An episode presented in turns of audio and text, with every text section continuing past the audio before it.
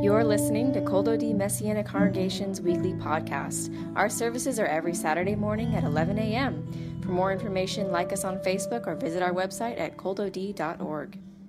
Let's look, look at John chapter 7. Uh, and I want us to think about Sukkot. After these things, it says, or e- after these events, translates it here, Yeshua was walking about the, in the Galilee, the Galil, and he did not want to walk in Judea because the Judean leaders wanted to kill him. And um, he had lots of issues here. Did I turn this on? He had lots of problems going on around him here. He did not want to walk in Judea because the Judean leaders wanted to kill him. Now, the Jewish feast, here it is, Sukkot, Feast of Tabernacles, was near. Therefore, his brothers said to him, Leave here and go to Judea so your disciples also may see your, the works you are doing. Now, they're saying this cynically. They're, um, they're, they don't, they, they're mocking him, really. No one who desires, who wants to be no one who wants to be well knows, uh, does everything in secret. If you do these, if you're, if you're doing these things, show yourself to the world. For not even his brothers were trusting in him. They didn't even believe in him. Imagine that. So when it says after these things, these events in verse 1, what's it talking about? Well, many of his disciples had left and quit walking with him back in verse 60 of chapter 6. See, chapter 6 says, Many had stopped walking with him because they were offended at his what? His hard teaching in verse 60. They said, his, This is a hard teaching. Who can listen to it? Chapter 6, verse 60. Offended, and so they knew verse 61, but Yeshua, knowing, knew his disciples were murmuring, so he said to them, Does this offend you? And so they were, so it says in verse 66, from that time many of his disciples left, quit walking with him. And he said, You don't want to leave also. He said, he turns to, to his disciple, to the twelve, and Simon Peter says, Lord, to whom shall we go? You have the words of eternal life. We've trusted you and to know that you're the Holy One of God. So um, he's facing a lot of stuff here going on. Yeshua says, I had said earlier in his ministry, he said, I came not to bring peace, but what? A sword. Matthew 10 34. And the truth that he spoke would cause separation at times. Uh, Luke 12 51, he said it. It would cause separation. For the word of God is alive, it's living and active, and sharper than any two edged sword, piercing to the dividing asunder or right through to a separation of soul and spirit, joints and marrow, and it's able to judge the thoughts and intentions of the heart. Hebrews 4:12. The word of God spoken through the, brought by the spirit of God will do that. It will judge the intentions and the hearts of of, of, my, of my intentions and my hearts. The word of God will do that, brought by the spirit of God. And so it will cause a separation in me from the flesh and the spirit too. So this was just prior to Sukkot in chapter 7 verse 2 and many of his disciples had left had left him. The religious leaders wanted to kill him and now his own brothers cynically do everything to harass and intimidate and oust him. And so this happens in verses 3 through 5. So does Yeshua now deceive them because he says he's not going up to the feast. But then he goes up secretly in verses 6 through 10. He tells them, My time has not come when they said, Go up to Jerusalem. And he says, No, my time has not come. Your time is always at hand. The world cannot hate you, but it hates me because I testify that its works are evil. You go on to the feast. I'm not going to this feast because my time hasn't yet fully come. And then he stayed in Galilee. But after verse 10, his brothers went to the feast. He also went. So I'm sure they would have really called him a liar after that because he went. But this is what he did. He went, op- not openly, but secretly. And he, because he knew they were trying to trip, trick him.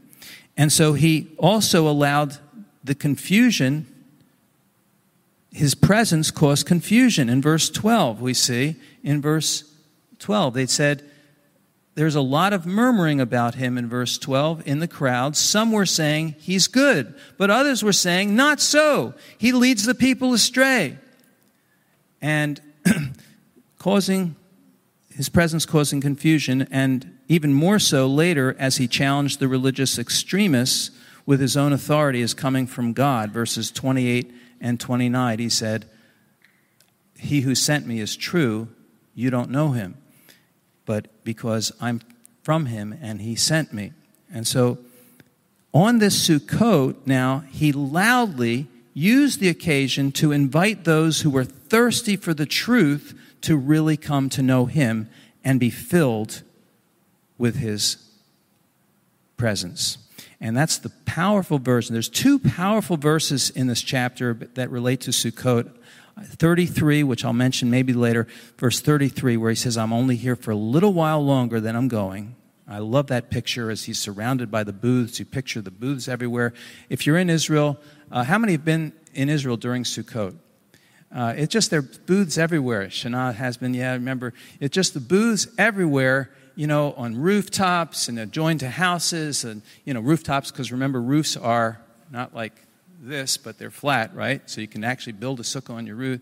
And everywhere is sukkah. And he's surrounded by them, and he says, I'm just here, just like these booths are, for a little while longer, and then they're going to be torn down. It's going to be torn down. And then I'm going to, to the Father. and then he says uh, also now, now, here in verse 37 which would have been we're not going to go into it but the water pouring ceremony in the latter part of the last part of the feast uh, verse 37 and 38 the hoshana rabbah great Hoshana, says, The last greatest day of the feast, he, should, he cried out loudly, If anyone is thirsty, let him come to me and drink. Whoever believes in me, as the scripture says, out of his innermost being will flow rivers of living water. Hallelujah. And he said, it spoke about the Spirit, those who trusting him would receive, for the Spirit hadn't been given. So, the promise to those who are hungry, he uses this occasion to this whole holiday to point to himself and offer hope uh, to those that were hungry for him. Now, listen to a, this is one of my favorite poems from Sukkot. A week within the Sukkah green, we've sung thy boundless praise. Now, ended is the autumn feast, the golden harvest days. Again, we lift up voice in prayer, O send thy blessed rain that when another harvest comes, we may rejoice again. Beautiful poem about Sukkot. And it really, in that little four stanza, four line poem, describes the whole, all the themes of, of um, Sukkot here.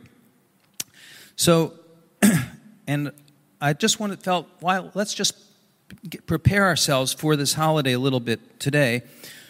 Today, most Jews feel Yom Kippur is the most holy day on the Jewish calendar. For us, as we talked about it the other, you know, Yom Kippur is the day when we're thinking about God, all Jews everywhere, more than any other day, and it's the today. But the holiday most familiar and anticipated to Jewish people, the holidays that we're looking forward to most as, families, are Hanukkah Passover and Hanukkah, those two holidays, right? And if you're Jewish, you know that. Those are the holidays that the families are, you get together and you're looking for Passover the, and, uh, and then also Hanukkah. But the, in the time of the first temple, Sukkot was the most important of holidays, mentioned far more than the others in the Bible, and often referred to as Ha Chag. Let's say Ha Chag. Ha Chag what does that mean? The holiday means the holiday, the celebration, the holiday. And um, also, Jewish historian Josephus describes Sukkot as the most holy and important feast. So, the Feast of Tabernacles on Sukkot, or, or Sukkot rather, or Booths, Feast of Booths, is given to the Jewish people as a moed or an appointed annual time to meet with God collectively. Uh, it's the last of the fall festivals following Rosh Hashanah and Yom Kippur and combines historical, agricultural, and religious dimensions of worshiping God. All that combined together. Now, growing up there, I, you know, I have some wonderful memories, foods, you know, some smells and the sights and songs, but, uh, and I, you know, and and the building of booths. But I asked Jeff, and he, he grew up also Reform. You know, it was mostly celebrated in the in the synagogue, you know, or at the synagogue and at the temple. You know, that's where we more we weren't in Reformed tradition. We weren't building booths at home. You know, I, I wish we, you know, I don't say I wish we were because it just wasn't the, the, case with us. Even though we were in Jewish neighborhoods and, you know, we, everyone around me was Jewish, it just wasn't, we weren't uh, religious, as religious. But I still have beautiful memories of it and the, the, the colors and the decorating the sukkah and the songs. and, um, but, and instead of pumpkins and melons, it's dates and figs, right? Um, the seven varieties mentioned in Deuteronomy 8, verses 7 through 10. Now, can you name those seven uh, varieties? What are the seven varieties? Dates. Anyone name them? Probably already have it up there. They're already up there. They're already up there. So you got it. I already put the slide. Dates, figs, right? Grapes, pomegranates, olives, wheat, and barley. Those are the seven varieties. Uh, uh, stuff you eat every morning for breakfast, right? We wish we could, don't you? You have to have to live in Israel almost really to get it fresh, eat it fresh, and eat healthy. And from these come honey, wine, oil, and bread. Think about it. All these beautiful things. um, this holiday is retrospective. Think about it this way. I, have shared this before, but it looks backward. It's retrospective. It looks back, and then it's also prospective. It looks forward and it's retrospective in that it's the harvest season have, having ended now, and the crops are all gathered in. Now, that's in Israel, that's the, the case, and biblically, that's the case. The harvest is typically ended, at least the first, and, and the crops have gathered in, the final harvest. We recall and we look back and we recall our tent living after the exodus out of Egypt. Now it's prospective, so we're remembering that, but then it's looking forward in that we're anticipating the final ingathering, the harvest of the nations spiritually to the Lord. And we're looking forward, uh, as Brant mentioned a little bit, to, to that and to the annual trips to Jerusalem during the Messiah's reign when Yeshua returns. We're looking forward to that. So it's, it's an amazing holiday. Think about looking backwards and forwards. A week within the Sukkah green, we've sung thy boundless praise. Now ended is the autumn feast, the golden harvest days. Again, we lift up voice in prayer. Oh, send thy blessed rain, praying for the rain for the coming season. Rain so important, the blessing from God. That when another harvest comes, we may rejoice. Again, it's the season of rejoicing, Zman Simchatenu, the season of rejoicing over the harvest. There's a, I forget what James Taylor song it is. I listen, listen to, love James Taylor, you know, those old song. And, and there's a song, and he's talking about the September wind, and it's getting freezing. And I'm saying, wow, we are, we are experiencing global warming. I mean, it's not that cold in September. He's talking about like it's already getting so freezing. Of course, that's the Northeast, you know, the New England. But I guess he's speaking about in the song. But wow.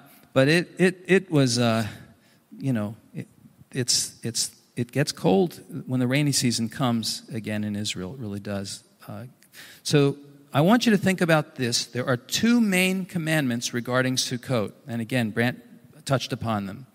Uh, two, two main commandments, really.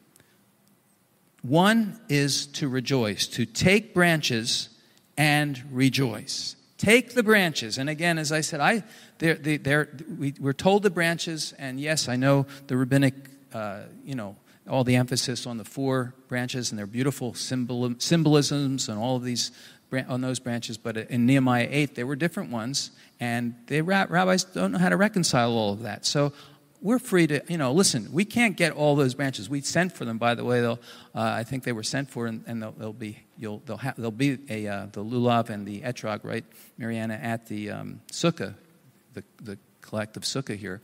But, uh, but you know what? If you can get some other types of branches, you know, do it. That's okay. That's fine. So you, we work with what we have as well, and as, as you know, uh, uh, both are, are great. So take branches and rejoice is the first commandment. Samach. Let's say samach. Samach, okay? And the second commandment is to make the booths. I think this is maybe the most important one, really. Make booths and dwell in them. Yashav. Let's say Yashav. Yashav, to dwell in them. Both for the whole week, the whole week. So rejoice, samach, and it really means to, to express positive feelings. So let's for a whole week be totally positive. Don't be no negative. Don't be negative. Uh, be totally positive, but rejoice, really. And that's yashab means to, to, to dwell, means to settle down, to dwell in peace. Samach, be grateful. Let's look at what we have, be thankful, and express our gratefulness to the Lord. Let's choose to be happy. We can choose. We can choose. Hodu ladonai ki tov ki le'olam chasdo. Let's say it. Hodu ladonai ki tov ki le'olam chasdo. Give thanks to the Lord for he is good. His grace is forever. His grace is forever. It's called uh, in Psalm, Psalm 136, 26 times. It's the Hallel Hagadol, the great Hallel, uh, that Psalm. But every so many times, 26 times, your mercy, your grace is forever, Lord. Your we give thanks to you for your good. The scripture says, Rejoice in the Lord sometimes. Again, I say, sometimes rejoice. Philippians 4 4. Did I misquote that? Gosh, I keep getting that wrong. Rejoice in the Lord. What is it? Always. So it is a choice. I can choose to be, to, to be grateful, to be thankful. Colossians, I think it's 3.15 says, be grateful. I can choose to, be, to rejoice. Doesn't mean I'm always it doesn't mean I'm always, as we know, emotionally happy, and doesn't mean I don't weep, and doesn't mean I don't have, you know, but it means that I can choose to, to, to say, I'm thanking, I'm rejoicing in you, God. I'm, you're my strength. You're my, you're my victory. You're, you're the one, my hope. And, and, um, and so, flip 1 Timothy 6, 8, 6 through 8 says, uh, Godliness with contentment is great gain. We didn't bring anything into this world. We can't expect to take anything out of it. We're not going to take anything out of it. So if we have food, we're, if we're alive, we have food and clothing, be satisfied. Be content. 1 Timothy, 1 Peter 1 8 says, Whom having not seen, I love this verse, whom having not seen, you love. Though now you don't see him, yet believing yet trusting or believing, you rejoice with joy inexpressible and full of glory. Oh, what a great verse, isn't that? Take that one home, if nothing else, today from this message. 1 Peter 1 8, whom having not seen, you what? You love, who, though now you don't see him, yet believing, yet trusting, you rejoice with joy inexpressible and full of glory. I'm going to rejoice in you, even if I don't see what I'm hoping for. Yash. And then Yashav. So that's Samach. And Yashav, you know, God wants us to remember and to reflect, to take times. You're dwelling in the booth. Listen, I don't know if you're going to live in a booth all week, you know, and camp out. It's going to rain a lot, I think, this first few weeks. By the way, Wednesday, it's going to really feel like fall. Did you hear, see the weather forecast? We're going to, it's going to, the cold front's going to come in Wednesday, I think, evening maybe or sometime, and it's going to really feel like fall. We're going to feel it, it's going to be exciting. So I think Wednesday night. And so God wants us to remember and to reflect, to, to reconnect, to renew our awareness of our fragility our fragility, and of our transitory state here. Of our transitory state here. Hebrews 13, 14, a great verse. I love this one. For here we have no continuing city, but we seek one to come. We seek the one to come. We don't have continuing city here, a lasting city here. We seek the one to come. So, what are we focused on? Leviticus 40, 23 42, you shall dwell in booths for seven days. Dwell, Yashab. All who are native Israelites dwell in booths. I'm here, Yeshua said, a little while. John 7 33. A little longer, and then I'm going to the one who sent me. It's just a little while. What is your life? Ah, James 4:14 comes to mind actually. For what is your life? It is but a vapor that appears for a little while and then whew, vanishes away. What is your life? A little while. Nehemiah 8, verses 14 and 17, they found written in the Torah, which the Lord had commanded by Moses, that the children of Israel should dwell in booths during the feast, and they did it. The entire assembly, when they found it, they hadn't done it for a long time, at least not in the right way, and they found it written, in the Word of God. They said, let's do it. So they all got together. They'd returned from the captivity. They made the booths, they made the sukkahs, and they dwelt in them. They lived in them. They, they stayed in them. The word sukkah, and I finish with these thoughts the word sukkah means to view or to see. Let's say sukkah. It means to view or to see. We need to view from a different vantage point. We need to see through the eyes of the sukkah booth. To see the stars. When you're, when you're in the sukkah, think about it. If you get a chance this week, whether it's this sukkah or you have your own, look up at the stars. Look up if, there's, if the sky is clear. And, uh, and we need to see, like Abraham did in Genesis 15, remember? God said, So shall your descendants be. We need to disconnect and we need to connect. We need to disconnect from our cell phone and internet and social media and connect to our Creator.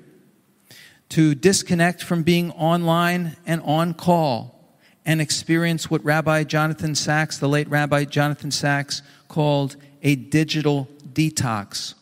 He called it, you know, the once a week digital detox for Shabbat. In this case, for a whole week. I don't know if we can do it, but do it whatever we can of it. Whatever God gives you the grace to do, whatever in, He puts in your heart to do of it.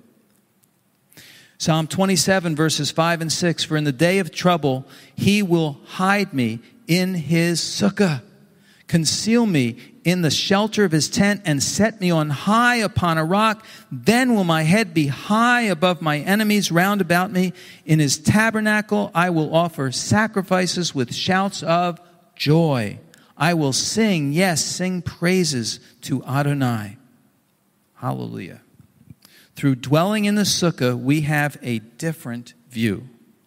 We see the temporal in the light of the eternal. 2 Corinthians 4 16 through 18 and chapter 5 says, Though our outward man is decaying, yet our inward man is renewed day by day. For what can be seen is temporary, what is unseen is eternal. For we know that this tent, our earthly home, is if it's torn down, we have a building from God, not made with hands, eternal in the heavens. And it says we in that chapter, 2 Corinthians 5, that we groan while we're in this tent. We groan. For we walk by faith, not by sight. For whether at home or absent, we make our aim to be pleasing to him, he concludes. For we must all appear before the judgment seat, the bema of the Messiah. We're going to be, appear before him anyway. We have to judge, uh, uh appear before him ultimately and be judged for what we've done in the body, good or bad. So, and to be rewarded or lo- lose rewards. That's a whole subject in itself. So he says, This body's going to be gone. So let's, we walk by faith, by trust, not by sight right now. And we're groaning in these bodies. This is a tent, just like the sukkah booth that we live in. Let's have a different view, a view through the eyes of Yeshua, of the sukkah booth. And let's have a view through the eyes of Yeshua, our high priest, who's offered himself once for all as we mentioned on Yom Kippur, in Zechariah 14 16, when, as was mentioned earlier, ultimately Yeshua is going to return. And it says, and I close with this verse 14 16 of Zechariah.